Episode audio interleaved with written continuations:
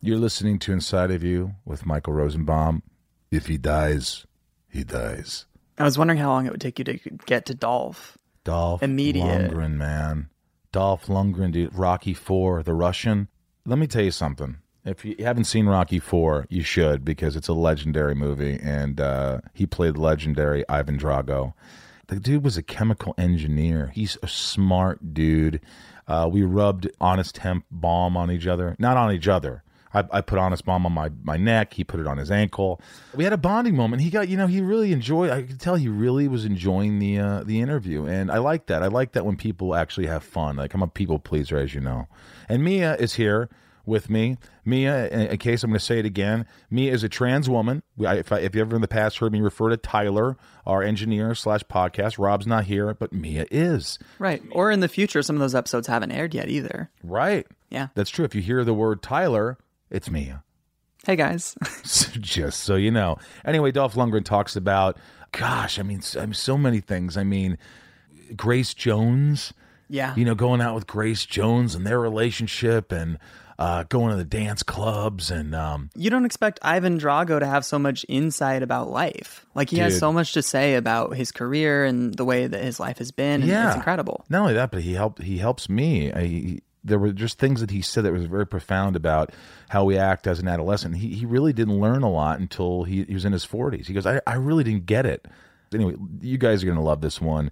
Uh, let's get inside Dolph Lundgren. It's my point of view. You're listening to Inside of You with Michael Rosenbaum.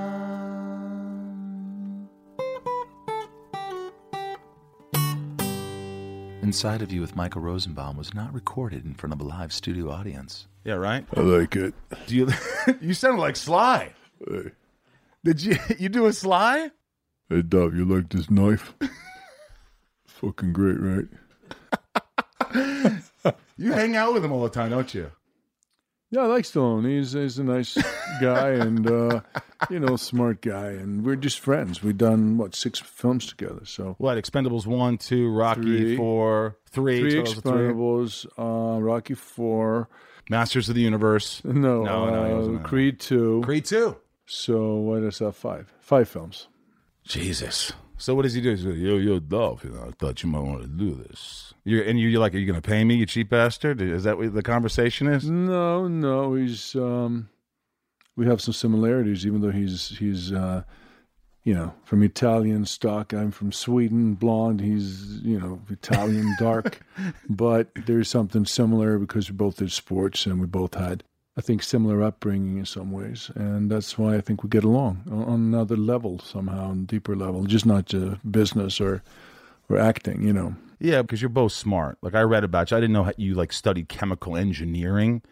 You watch. Look, you watch. Here's the reality. When people watch Expendables, Rocky Four, all your action movies you've worked with, you know, people look at you and go, I, I doubt he's a chemical engineer. They think, you know, they look at me. I'm an actor. They probably think, oh, this guy's an idiot. He dropped out of school. He just memorized his lines. But you know what He's I'm a saying? moron. He's a moron. But Like Sly would say, he's a moron. he's a moron. Are, you- are people usually shocked when they when they hear you say that you Um, because you're an educated guy? Well, some people are. I mean, a lot of people know it by now. took 35 years, but a lot of people know that I did engineering, and they're they're a bit surprised, I guess, why, you know, how you would go from one to the other. But yeah, I don't play a lot of chemical engineers in the movies. I don't think there are a lot of scripts written for engineers or playing an engineer, maybe a nuclear physicist or something.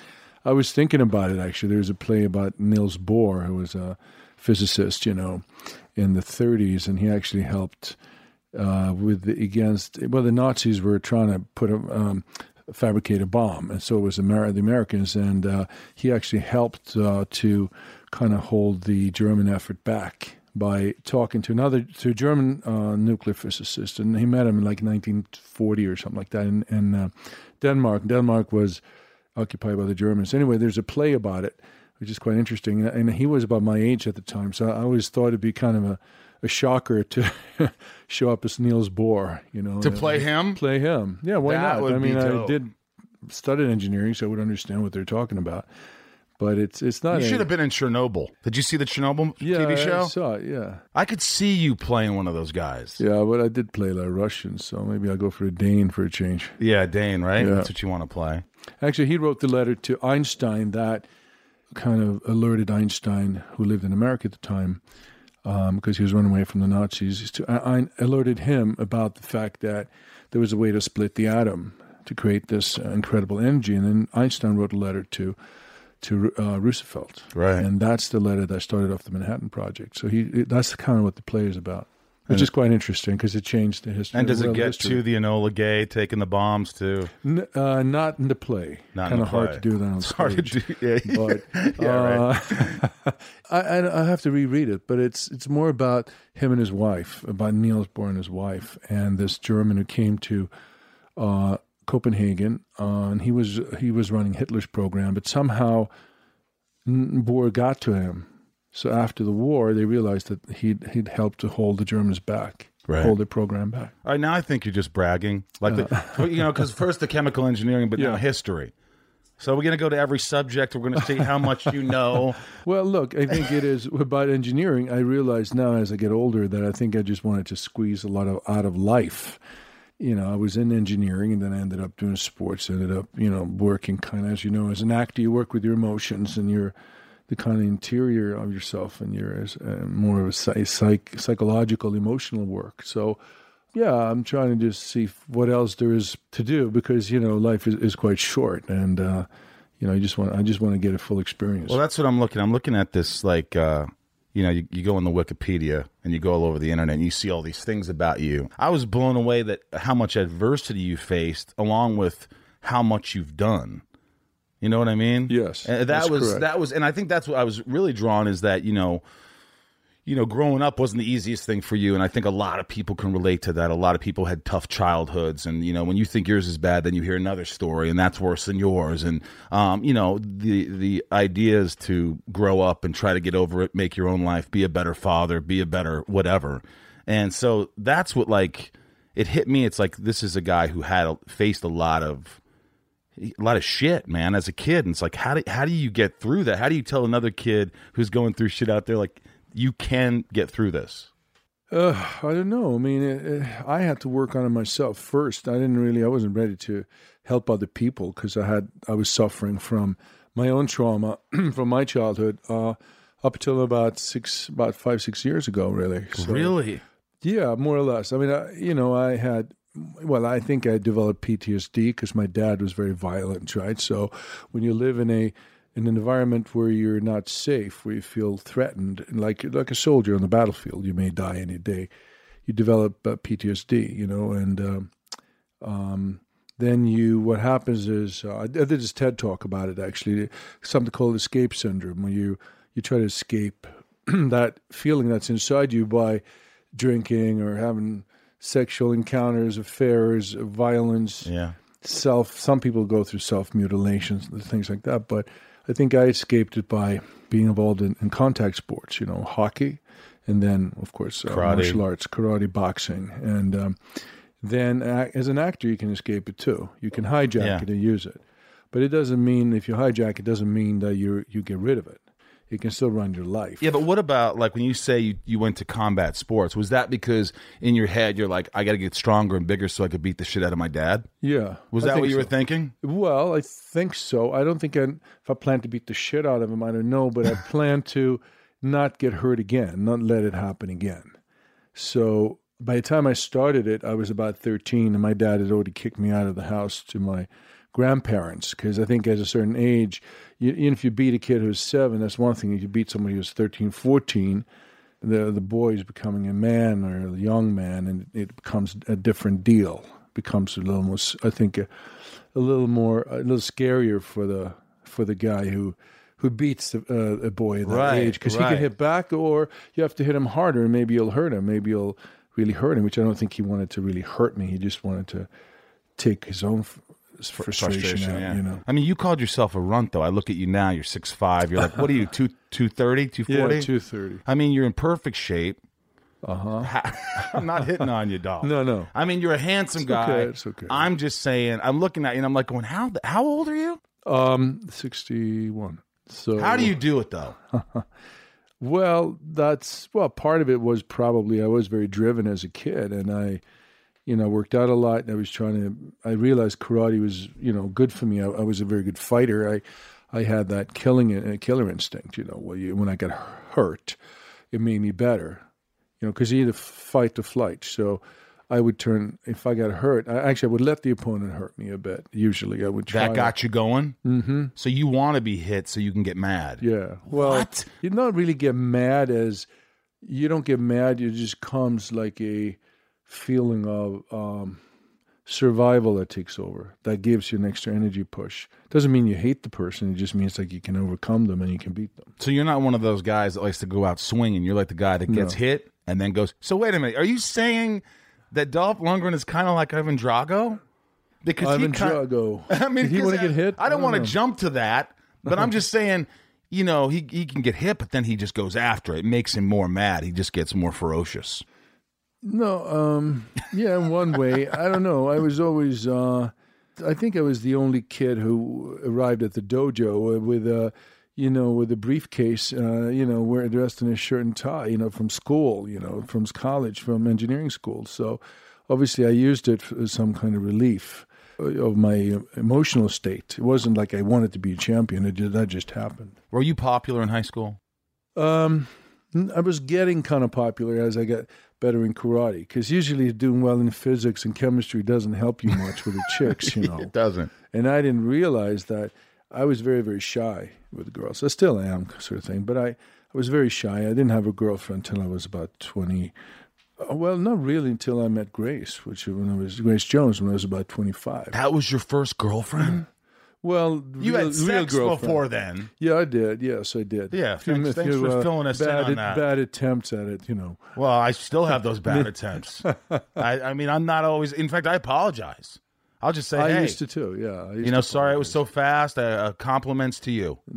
Yeah, well, mine wasn't even that, mine weren't even that good, so it was less. It was not as successful as that. Well, that's good. You're at least admitting that you're not perfect. Uh, that's true. Yeah, I think that's what drives people forward. That you have an inside feeling of yourself that you're not perfect, and what makes you. Well, I think that's what hinders me. Actually, like my biggest thing is I. No, I'm not I kidding think around. you are perfect.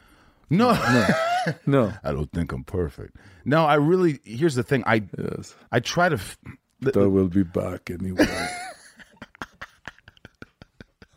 You could do them all. Can you do all the impressions? You do Schwarzenegger, you do Stallone. Well, I can do this guy, you know. Wow, he does the Michael. Brando. Yeah, there's a, yeah. All right, so all right, real quick, if you do impressions, I'll be no, no, no, I'll be you. You be you be Stallone. no. I don't want to do too much. I already did it. but wow, you're good at that. yeah, I will get back to that. We will get back to it. But what was I saying? I was just saying that like my problem is I'm going to this retreat, this like mental retreat for three weeks because my problem is that I'm always I'm just talking about it openly as I always do. Yeah, But I always feel like if I'm not perfect at something, and, and look, I know perfection is a fantasy. I fail. If I go out there and everybody's laughing when I'm doing stand up and I kill it, I walk off and I'm thinking, oh, that one guy didn't do it. I wasn't good enough. I for some reason I'm so hard on myself, and I know that stems. It's got to stem from a lot of you know not getting approval as a kid, not you know. And you, what kind of resonated when we first started talking, you said it wasn't until about five years ago or something that you kind of dealt with a lot of this shit, yeah. which kind of gives me hope. So I was like almost happy to hear that because Yeah. I'm getting I'm 47, Yeah. going on 47, and I'm thinking I got to get clear my mind of this stuff because I'm getting too old for it. But like I, you know, it affects you not only psychologically but physiologically. I think things phys- Especially, yeah. How did how did did things come out physically for you that were all mental, like sort of related? Well, I think you know when you're younger, you, you're much more resilient f- emotionally. Your your immune your immune system and your you your uh, nervous system is much stronger, so you can take much more damage, you know, and, and pressure and self doubt and things like that. But as you get older, you know, you, you yeah, naturally you get more. Uh, you get more um, Fatigued. but fatigue. No, you get more more vulnerable. You have to look for some kind of spiritual path as you get older um, to support you in that way. So I started meditating and I, I started doing f- psychotherapy because I, I had a divorce and uh, because I was drinking too much. I was just messing around, you know, being unfaithful and Right. basically screwing up my my family life because that stuff started hitting me, you know, and I and escape. You're trying to escape, but it's in here. So I had to deal with it inside me. And uh, my new girlfriend kind of knew that something was wrong, and I knew I was going to end up losing her as well unless I did something. So first I started meditating. I got this little, little DVD and I started the CD and started listening to it, and and then you know got more and more into it, and I started reading about it, and then now I meditate between thirty and minutes and an hour, depending on You do it every day. Every day. You don't miss it. No. And um, the other thing is, um, then I got into psychotherapy, and then I realized, you know, this PTSD, um, which was kind of running my life, and which I had used to be become a fighter, and somehow an action star, which I didn't know. Okay, that just happened to me. You know, I didn't plan that. Um, then I kind of worked on that a little bit, and I kind of, you know, uh, got over some of those ailments. And um, What is psychotherapy? What does psychotherapy do? what does it do? Yeah. Well, in my case, it makes you uh, you go back and relive those experiences where, in my case, as a young boy, I was um, faced with uh, three. You have three choices if if you get attacked physically: fight, flight, or there's a third one called freeze. And if you can't fight back and you can't run away because you're at home and you can't fight your dad because he's too big, then it's called freeze, which means that you, it's like an animal. If a lion's taking an ant- antelope, just when it's about to attack it, the antelope just, if you see in these videos, it just kind of goes dead, right? Because one, he wants not to suffer, and two, sometimes the predator will leave it alone if it's not fighting back. So that happens to people too. So if if you can't fight back and you can't f- and you can't run away, you know, you, your body just goes dead, and you kind of all the emotion, all the energy is stored inside, and then you try to get rid of it. But by reliving that experience 50 years later in a different way, you can get out of it. They do it in a certain way. That type of therapy where you where you actually end each session on a positive note. So after a while, that negative energy kind of dissolves like a piece of ice or whatever in your chest, and then you, it doesn't run your life anymore. So you can make decisions from, you know, uh, from what's happening in front of you instead of what what you went through. Because a lot of people make decisions not from what's in front of them; it's from something that was done to them, you know, 50 years ago. You really swear by psychotherapy. I like oh. d- now, after this is over, can you can you give me a number of someone? Yeah, You could. Yeah. Someone in L.A. yeah. And d- now, what happens when I go in there? Like, let's say our first session, and you're my psychotherapist. I could tell you could you're already looking at me like, yeah, you are fucked up. You're looking at me like I could tell you got some shit going Yeah, on. you know what David Mamet said. Nobody with a happy childhood ever went into show business. Hmm. You know what's funny? I, I always get it's so true, right? I mean, because you have something to draw from. Well, you, you have, have to. something to, draw from. I'm. Ha- I mean, I'm pleased that my dad had a crazy side. I wouldn't be sitting here. I wouldn't have been. I wouldn't have, wouldn't, wouldn't have made all those films, or wouldn't have won any, you know, uh, trophies or anything. Probably. I feel the same way. I feel like you know, again, your childhood sounds like it was. I mean, it, It was. was. It wasn't terrible. It wasn't. You know, I wasn't in concentration camp. It was Right, just, right. It was just. You know, you know, it was it was damaging to some some degree. Was it psychological? Like I love you and then hit you? Was it those or he never well, he never said you? "I love you," Yeah, but he would say, did.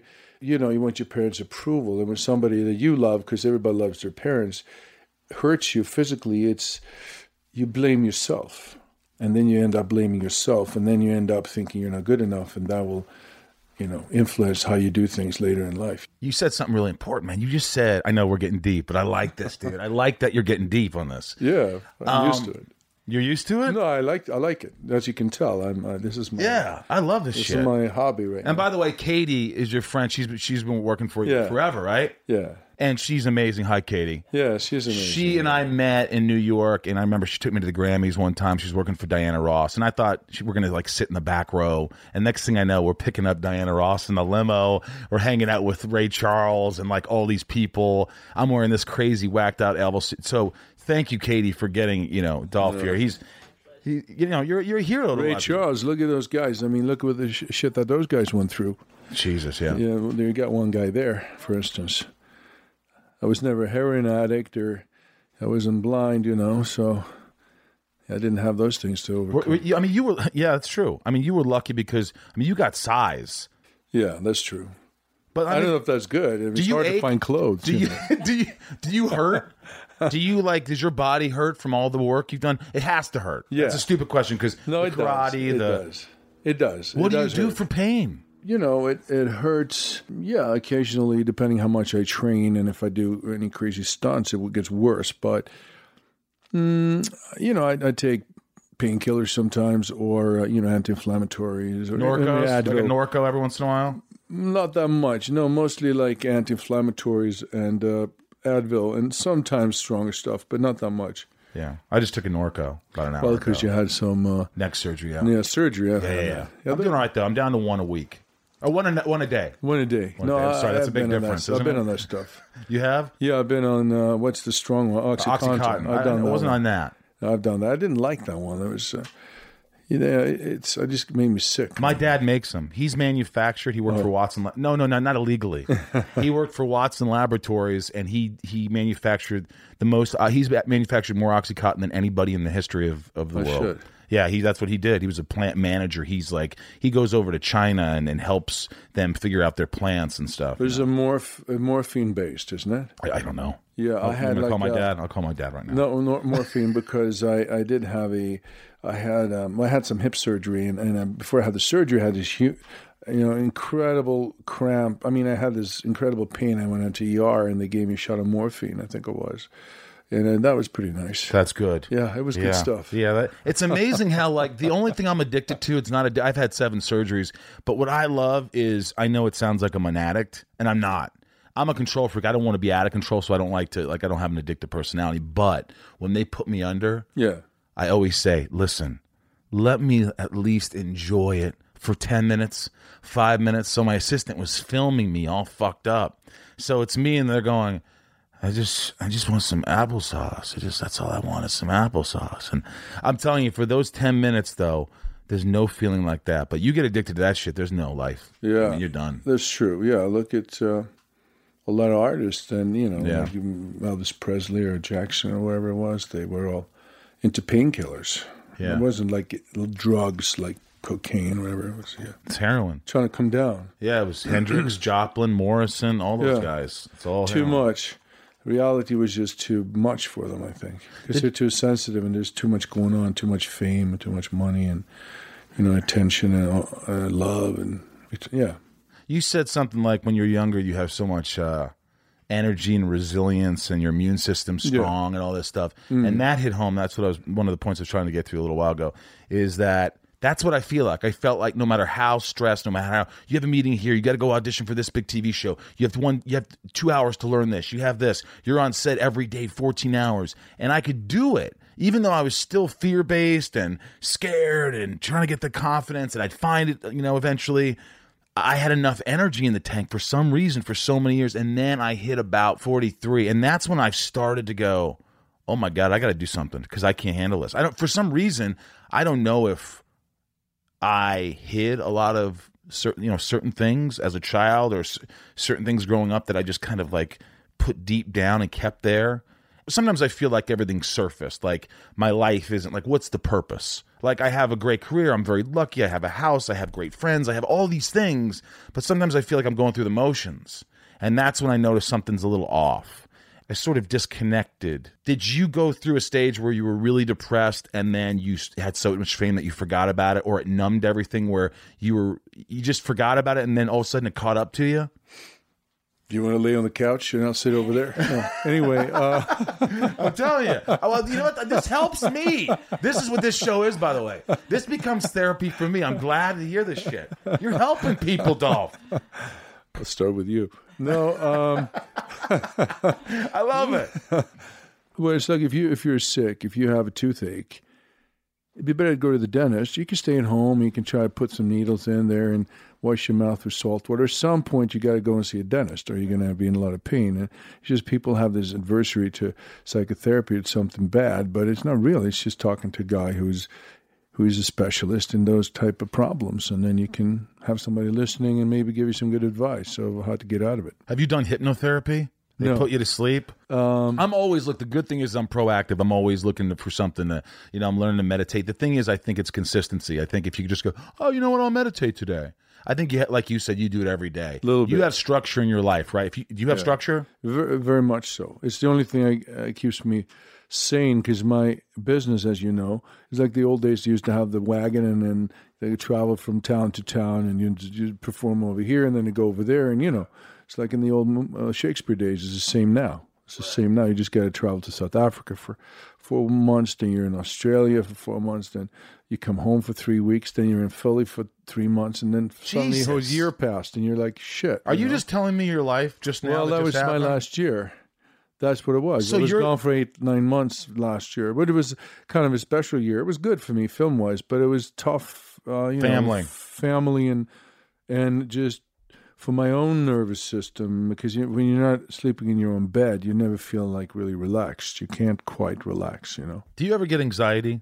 Yeah. Still? every day. You kidding No, me? That's come the reason on. I meditate. You just, by the way, again, you just sounded like Stallone. You every day, Every fucking day. every fucking day. I mean, you- every day. No, every day in the morning I, I get up and I meditate. Hopefully, I mean, preferably I try to do it right before sunrise or right around sunrise, and um, all the anxiety from the previous day, business, family, health, all of those issues that I think most people deal with, they hit, you when you sit still, because we're not used to being in the domain of being without sleeping. Domain of doing is like sitting around here talking or training or whatever. And then we go to sleep, then we wake up and we do things all day. But just sit there with your own body and your own thoughts and feelings and not do anything. That that's kind of an enlightening. You realize who you really are. You're not your thoughts. You're something else. You know. You know what? It's it's hard. I know for a lot of people listening, but I'll tell you what, dude. It's it's hard for people to imagine. Even me, who does like believe in it, even though I haven't really immersed myself into it as much as I should, like you have. But I feel like this is the idea. The idea that you know you're going to wake up in the morning and you know you, I feel anxious, so I'm going to sit here and I'm going to meditate for 20 minutes and I'm going to breathe and then I'm going to wake up. I'm going to have I- It just doesn't sound like that's going to work. Being in your mind, in your own head, that you're trying to get out of but it's it, but it's something about being present. It's something about like I don't know, just when you can kind of go blank, when you can kind of get rid of all the Mi- noise. being mindful. It's called Be- mindful. being mindful, mindfulness. uh, mindfulness, uh, seeing uh, the true nature of existence, because you're not thinking, you're not trying to do things, you're not trying to analyze too much, and just kind of be there and uh, be the observer of everything. That that's kind of a, a, re- a re- feeling of relief not to have to think and try to plan things all the time and, and keep up with change because change it goes so fast you can't keep up with it so Right. it's just don't even try for a while at least for half hour during the day or maybe 20 minutes it's three minutes or whatever What's the worst anxiety attack you ever had?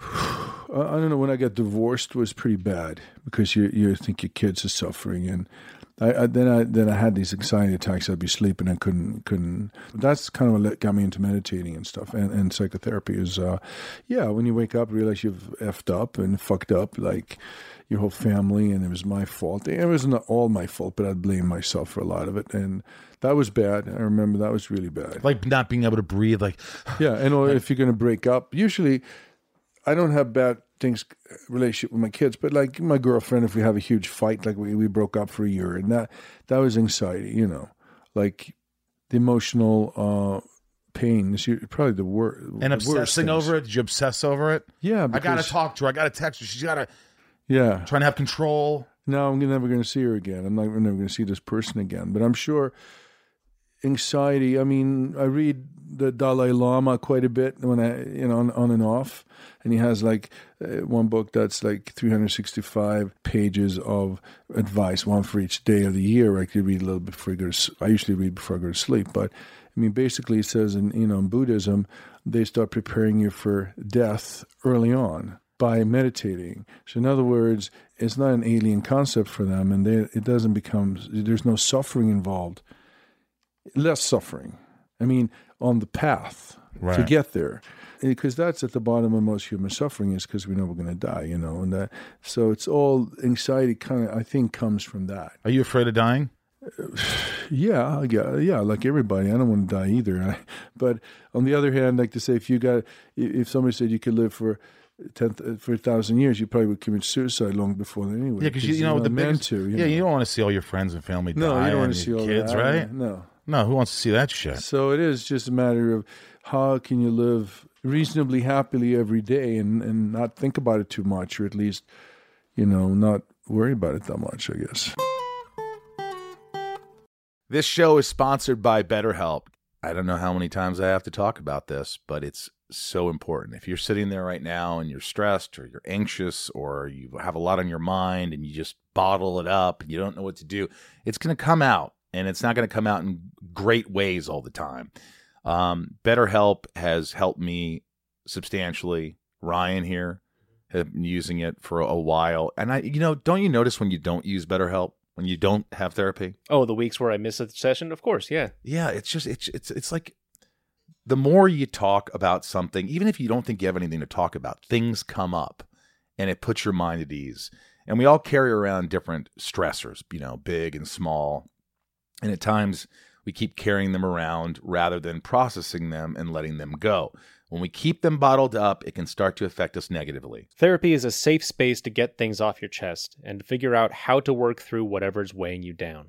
Therapy from BetterHelp is helpful for learning positive coping skills and how to set boundaries. It empowers you to be the best version of yourself.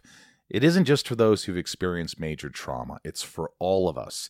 If you're thinking of starting therapy, give BetterHelp a try. It's entirely online, designed to be convenient, flexible, and suited to your schedule. Just fill out a brief questionnaire and get matched with a licensed therapist and switch therapists anytime for no additional charge.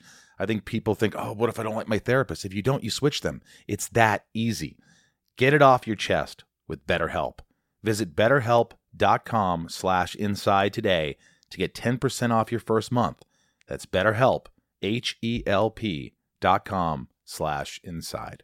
Inside of You is brought to you by Rocket Money. I love Rocket Money. You know why? Because everyone should have Rocket Money because it just helps you save money. How many times do we have subscriptions that we don't even know we have anymore and we're paying so much money? It's just throwing away money, Ryan. I I found one. You and you did it. You told me I got Rocket Money. Like I, I found one. It I'm embarrassed to say how long it's been going on, but thank you for finding it. My God, it was embarrassing. yeah, because it's like you want to watch some show and you go, oh, I have to subscribe to this uh, this streaming dev- uh, whatever, and you you start streaming the show, you watch it, you leave, and you forget. After this trial period, it kicks in and they're charging terrible. you ten bucks a month. It's, it is embarrassing. You know, seventy five percent of people have subscriptions they've forgotten about. Before I started using Rocket Money, I thought I had, you know, like oh, I have like five subscriptions. I could not believe it when they showed me I was paying for like four extra. Uh, between you know streaming advices and fitness apps, delivery services, it's never ending. And thanks to Rocket Money, I'm no longer wasting money on the ones I forgot about. Rocket Money is a personal finance app that finds and cancels your unwanted subscriptions, monitors your spending, and helps lower your bills so that you can grow your savings. Rocket Money has over 5 million users and has saved a total of $500 million in canceled subscriptions, saving members up to $740 a year when using all of the app's features. Rocket Money will even try to negotiate lowering your bills for you by up to 20%. All you have to do is submit a picture of your bill, and Rocket Money takes care of the rest. They'll deal with the customer service for you. And I like that. Stop wasting money on things you don't use. Cancel your unwanted subscriptions by going to rocketmoney.com slash inside. That's rocketmoney.com slash inside. rocketmoney.com slash inside. I saw a picture of you holding up Grace Jones from way back in the day. Yeah. And uh, you said happy birthday, I think it was. Yes. Yeah. She just turned. Uh, she, it was her birthday. She just turned 30. Yeah, thirty-five. I think it was. 35. Three days ago. And you were you were a bouncer at a club or you became her bodyguard? Yeah, I was a bouncer in uh, Australia, in Sydney, Australia. I was studying engineering at the school there, and I University of Sydney, and um, yeah, I ran into her because I did security at uh, rock concerts, and uh, she was one of them. So I, I was picked out to be like her personal security afterwards. Me and a couple of two of my friends, and of course she'd seen me, so she was wanted to pick me out. She hit re- on you? She didn't realize that. Yeah, I, I, I figured it out sort of late at night when we were up in a hotel suite and people started leaving, and pretty soon it was just her and me left. Really? I was like, uh, and were you very attracted I, to her at this point? I get it. Okay. And you were into it. Well, I was. Yeah, I was attracted to her. How old was she at the time? Well, I I was well, about twenty four, and probably she was about thirty or 29, 30. and so you guys obviously had sex that night. yes, I mean, what year was this? eighty two. I mean, look, here you are. You are a I was late for class. You're a guy at a concert, right? You're listening to some concert. You think, oh, I'm going to have the little radio and I'm going to fucking sit here with a bunch of other guys. And next thing you know, Grace Jones is hitting on you. Yeah. And then you have a. You, how long did you date? Five years? Uh, yeah, four years. We were together for four years after that. Was that tough? Was it a great relationship? Love and love and craziness? It was love and craziness. Yeah, it was. You know, I, I came to New York and I was going to study at uh, up at um, MIT in Boston, and I had a degree already, but I had six months off, so I, I came to New York. and Ended up going to 54 and running into Andy Warhol, Michael Jackson, all of these people, and you know, and all the craziness that went with it because this is right before AIDS. right. They said it was a period between contraception becoming kind of, uh, you know, accepted and the onset of AIDS. Was about 10 years, I guess, when things got a little crazy. So you effed as much as you could f. Pretty much. Well, I was together with her, but then. wouldn't it be great to f and not worry about effing? Exactly. Well, that's what it was like at 54. Like they said, I saw that documentary that was just out called Studio 54. It's really good, you know. And in those days, said like if you once you got through, once you were let in, because you know the guy there was a little guy who picked you out, Mark, uh, whatever his name was, that bouncer, a famous little good-looking guy. Anyway, once you got in, you could do anything you wanted Anything. anything. Nobody cared. No, and no, and there was no like, oh, you know the you know the fire department going to show up or like, oh, the cops are there's like undercover undercover cops in you. No, there was none of that. I have a vision. I picture you. but I wasn't that crazy. So was your I- shirt off? Were you It dancing, was, sweating? but I, was. knew it. But I used to go and run. I used to. We lived in, in the West Village. I used to go for a run at five in the morning, no matter whatever.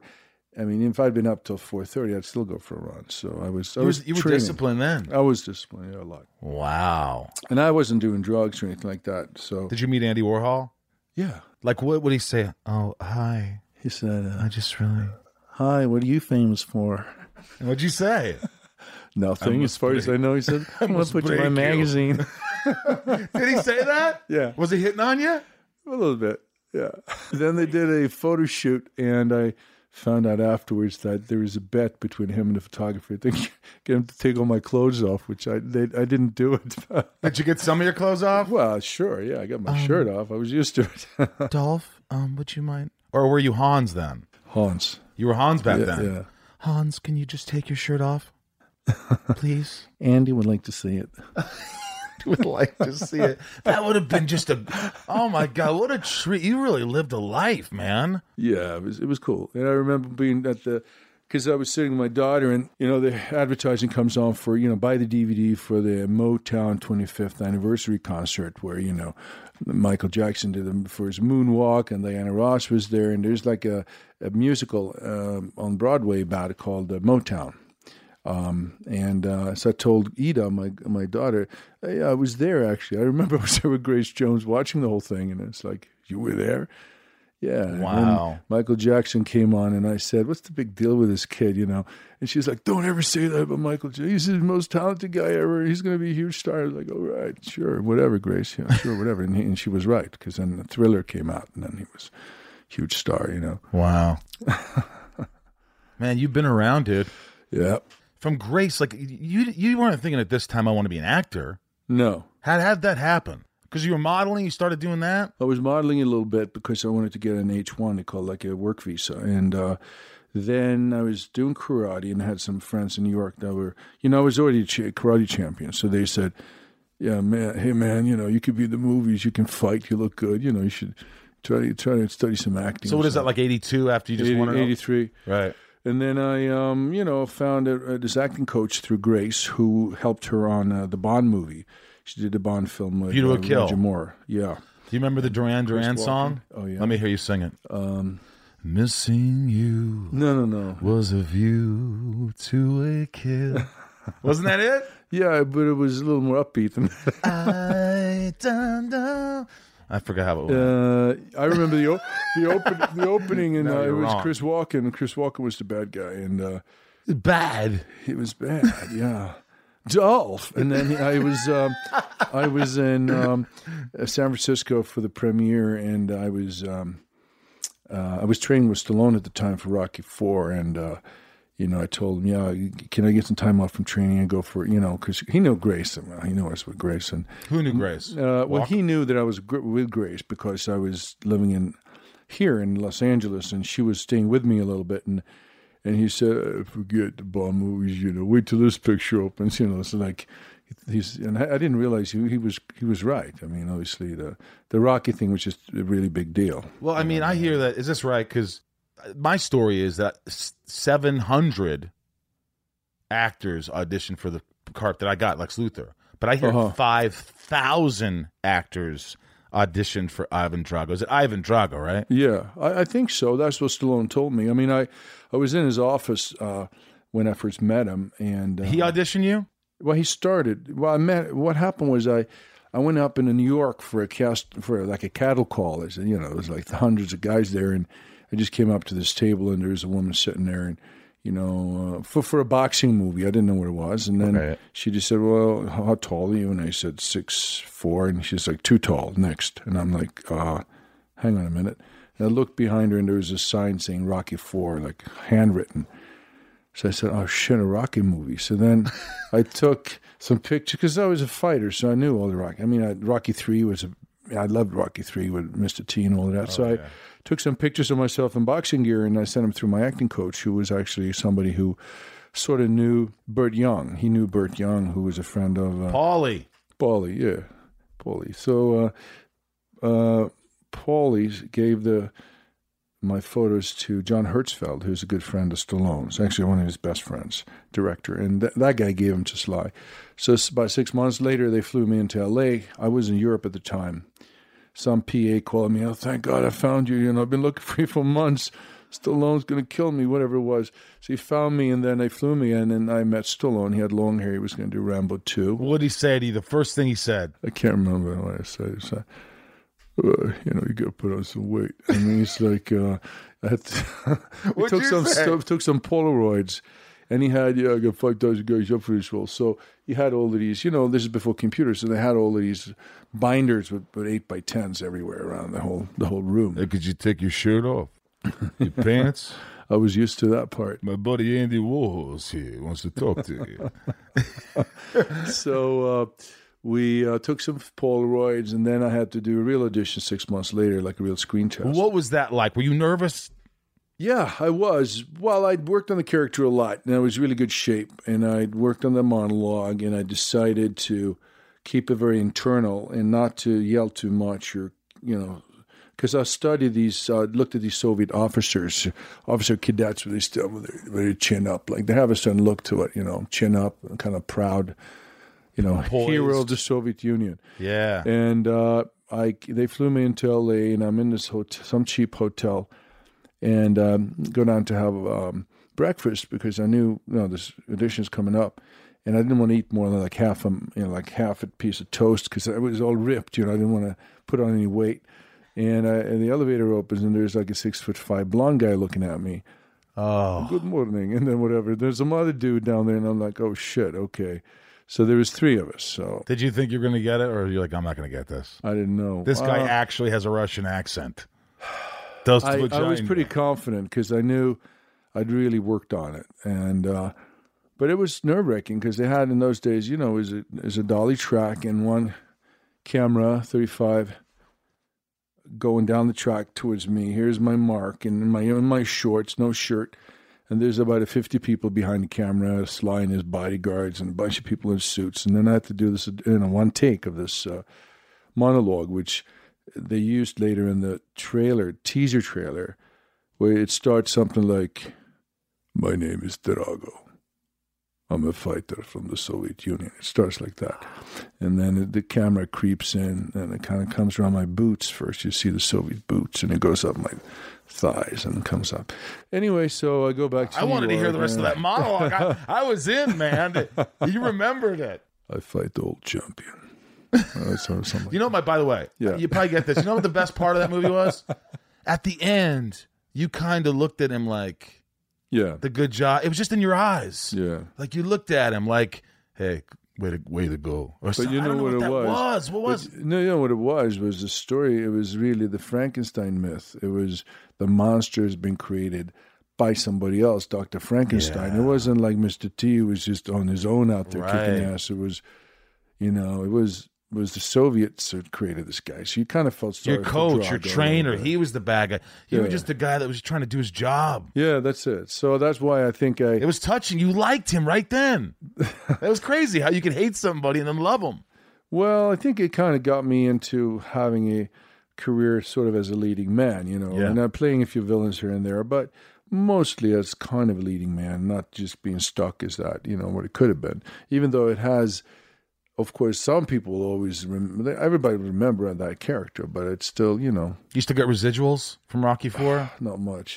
what's what's the most you get in the year? Maybe ten grand. yeah, no, probably not even that. I don't know. I didn't make much money on that picture, but I didn't care because, you know, It it just brought you. yeah, it was a lot of money for me in those days, you know. Yeah, So I didn't care really. that's great, man. You know, Sly's. Uh, when I worked with Sly, he was just like I had these these dots all over my face. Oh, what was that for? it was for Guardians of the Galaxy, and I had I sm- a small part, but like, you know, my buddy, he's one of my best friends. He ended up giving me like four lines in the movie, like three scenes with Sly, and Yeah. I had dots all over my face. And the first thing he said was like, hey, "Who do you who's supposed to be, Pippi Longstocking, with your dots all over your face?" And like he would do these things where I had a line, and he was like looking up on the set, and he's like, "Look at this, they got rust." You'd think they would have learned how to lose rust, get rid of rust in the future. and then He's I a saw, funny guy, and then I had funny neck guy. surgery, and we had like he.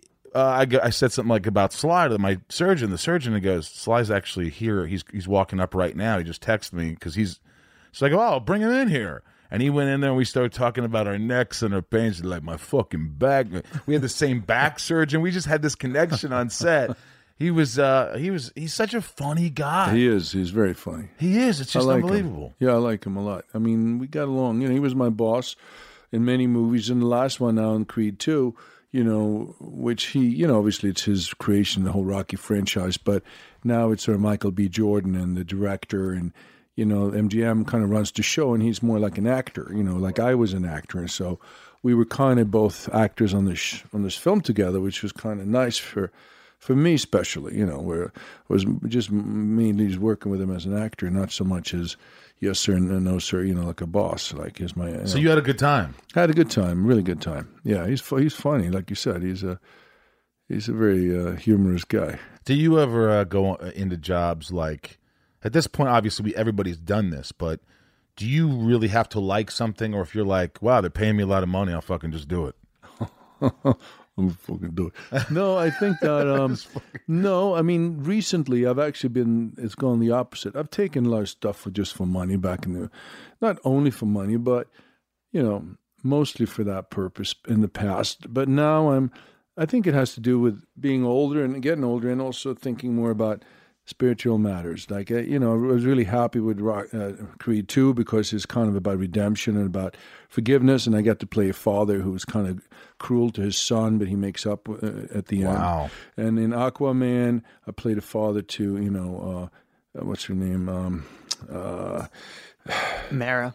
Mara, yeah, Kate uh, Mara, y- Mara, No, no, Ma- one? Mara was uh, what's her name? Mara? Servini. What the fuck? Is- No, put- Johnny Depp's ex-wife, um, Amber Heard, was Amber she was very Heard. nice. So I got to play her father, who, and she, you know, I worried a lot about her, which I could relate to because of my daughter. So you know, I think that I would rather do stuff where I feel there's some kind of purpose to it and some kind of positive message. In at the end of the well, and you my- can do that now. I can, Career, yeah, you know? I can. So I do that most. I have a small, a couple of smaller movies I'm working on. They're all like that. I always try to twist it around so I can get some kind of positive, inspirational message in there. I like somewhere. that. That's Yeah, which is you, cool for me. You ever cry in front of your daughters? Yeah, too much. You they do? Hate it. They hate it. What do you mean? What do you cry about?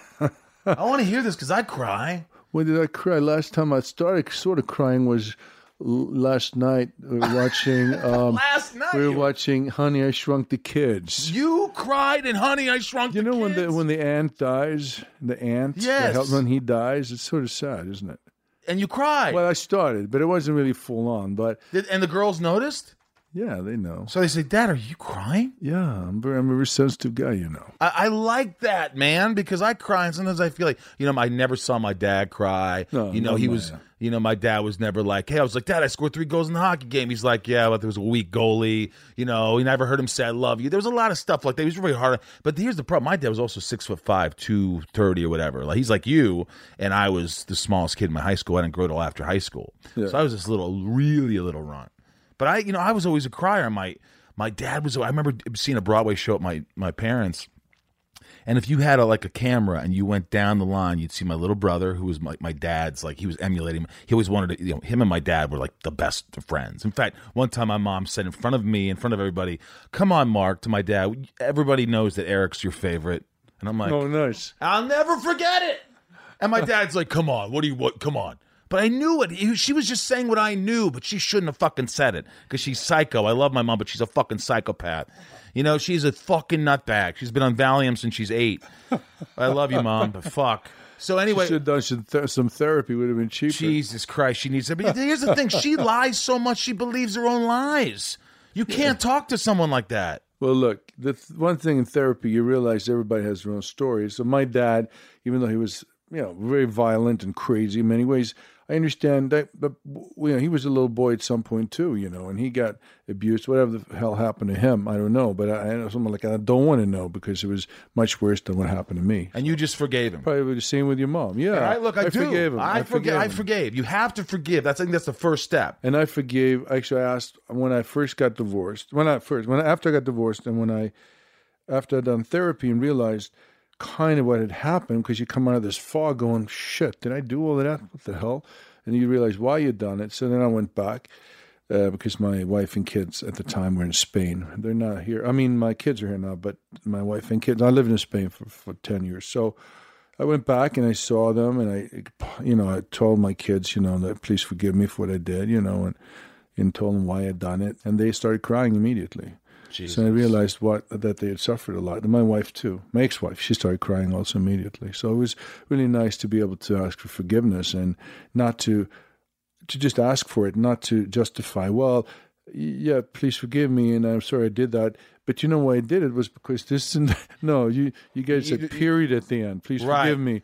I shouldn't have done that. Period. Isn't that something? Because you know, if you want to say I'm sorry to someone, there always has to be feels like I'm sorry. You feel that way, but that's not what I was saying. No. Instead of just saying, "Hey, I'm sorry, I said that. really I'm sorry, I fucked up, I, period." I fucked up. I'm sorry. I That's the apologize." best way. But yeah, I had an ex girlfriend who used to be like, "I go, you know what? You're right. I'm wrong." She goes, "Shut up! I hate when you do that." But what I was saying, by the way, I was seeing a Broadway show with my family, and if you pan down, you'd see my brother just straight, like Ivan Drago, and then my dad, same thing. Then my mom hysterically crying, and then me crying, and my dad and Well, my. that's good. That's why you're an actor. I know, man, but my dad used to you, like crying was just like, yeah, Well, I would cry when I was younger, but I was I was uh, I was embarrassed about it. But now I don't care. So because I, know that it's good for my uh, my uh, my career anyway to be close to my emotions. So I and at my late found kind of opportunity to do roles like that. It's I, I just embrace it. That I You, am you like give that. me. I'll tell you what, man. I'm really impressed with you, Dolph. I really am because look, you're a big dude. I didn't know you. I was like, fuck. I don't know what to talk about. Is he gonna get pissed? if I- Steroids. If I ask him about like it, you know, personal shit. You know what? I didn't know. I didn't. I didn't know. And like, you're a hero to to me. and A lot of people. You know, I grew up in the. You know, I'm I'm 46 and. You know, I, watched you my whole life. He's a, he he used to watch he watched Masters of the Universe back in the day, and he was a fan and and all the movies, and so the fact that you're so open, I'm telling you, has really is helping me Oh, thanks. because it's it's just like I feel like you know what, hey, now's the time. Like it's never too late to say, hey, look, I need to I need to fix what I'm doing because it's not working. Sure, man. You know, I need more structure in my life. I need to do things for me. I can't always be the giver. You know, sometimes it's okay not to give, not to give everybody your time. Not I'm always so like I always hate I hate disappointing people. Man, this has been awesome. I feel like I don't want to take more of your time. I feel like we really covered a lot of shit. What do you got going on? What else is going? Because I see you're always doing something. Um, well, I, I'm here now for a couple of weeks. Uh, Oh, so you want to hang out? Maybe? Yeah, I was in Italy lunch? doing a little movie, and uh, yeah, I don't mind coming for a little. I mean, my, my girlfriend likes karaoke, so my, my daughter is here. So if you have a karaoke, Uh, let me know. hang know. on. You knew that at a time. I have a whole room downstairs. That screening room Yeah. is a big screen. It's a karaoke room. Okay, It is I know. 130. You told me. I did. Yeah, I had to say it again. Sorry about that. No, one. no, no. You sh- yeah, I'd like to come over and If uh, you guys want to karaoke, yeah, I'll be your it, man. DJ for the night. And I'll give you some advice uh, about regarding uh, if you want to know about meditation and therapy. I, I know quite a bit about it now, so I can I can I point need you in it. the right direction, even to do it by yourself, which Yeah. is the way I do most of my meditation. I, I've been to one retreat and that's it. I, I do it mostly on my own. I love it. How often do you do you ever do these conventions where you sign autographs? Yeah, I've done many of well, not many, maybe about ten.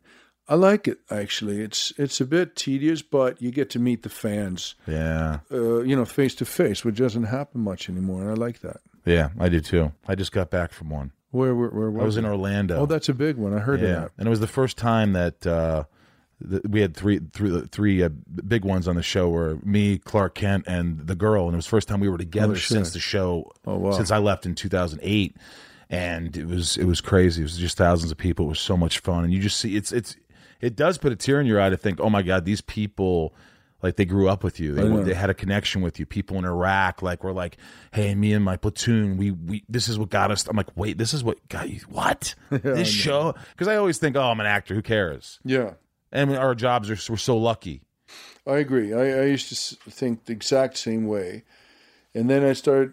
Start. It came to me like, why did I quit chemical engineering? Why, why did I do that? And I was just 27. And it was just like such a radical decision, but I think I wanted to make people feel good, and that's what I've done. Most most of my fans come up with positive messages, and and like you just said, and I think that's why I ended up doing this to give back something to the world, and I think that really that's kind of the main reason I'm doing it now, and that, that it's kind of a, a nice way to think about it. Have you do you uh, Doing it for the for other people. for other people? Do you have uh, any fans who are just like anybody ever piss you off and say something really mean to you? Not much, no. Very, very few times. Maybe when I did Rocky Four, and I because I killed that guy Apollo Creed, the guy with the big mouth. That you guy, him.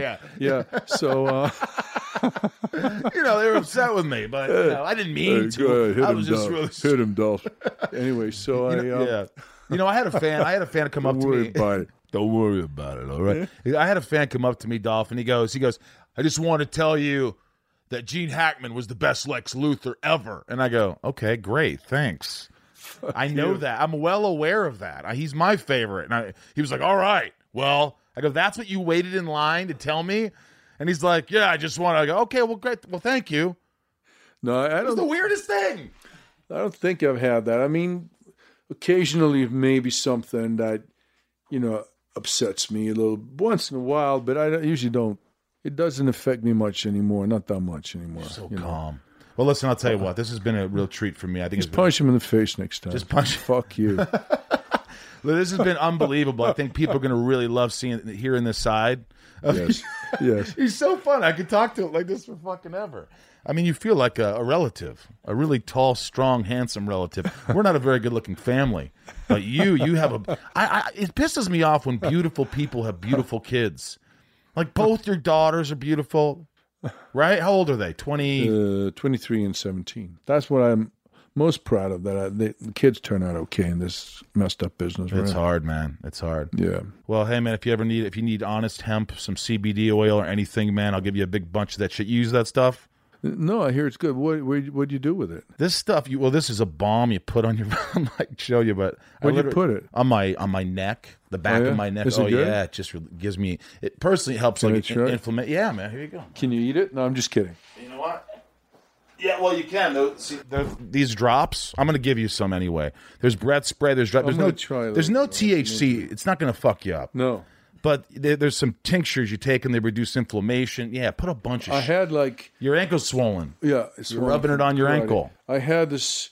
Well, because I, you know, this guy neighbor of mine when I lived in this building here many years ago came up to us and and my girlfriend said, "Hey, man, you got to try this shit. It's really good for your injuries." So there was these like little chocolate, you know, like little chocolates in there, right? And of course, some of them he he explained to me what it was. And I I don't know much about and the t- some of them are THC and the other ones are you know whatever it was. And then of course, my girlfriend goes, "I'd like to try some of that." It's like, "Here you go." So she ate one of those little things, and it was. Then I looked at the wrapper. It said nine nine doses, What? nine doses of THC. Was she fucked? She was totally. Was it hilarious? It was. Well, let me tell you this. It was on a Saturday night. I had a couple of of drinks. It was fun for about twenty minutes. And then she like then it just Oh. crashed. Then she threw up for threw up for about seven hours. And that's it was great. Well, hey man, I, I want to thank you. Thank you for allowing me to be inside of you today. Sure. Yeah. and uh, we'll take a picture and uh, let you be on your way. It wasn't too bad, right? No, it was great. I loved it. Thanks, man. I appreciate it. Thanks, man. All right, Dolph Lundgren, folks.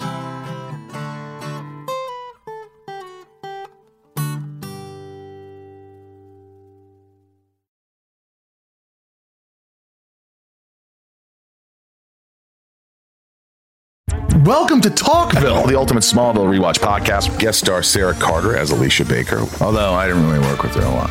But Tom did, and they had some real big smoochy scenes. Yeah. Can we talk about that? Could there be any more sex? What was a three page makeout scene that just kept going? Good Lord, we get it. They have chemistry. Jump in now or catch up on any of the past seasons of Talkville on YouTube or wherever you listen.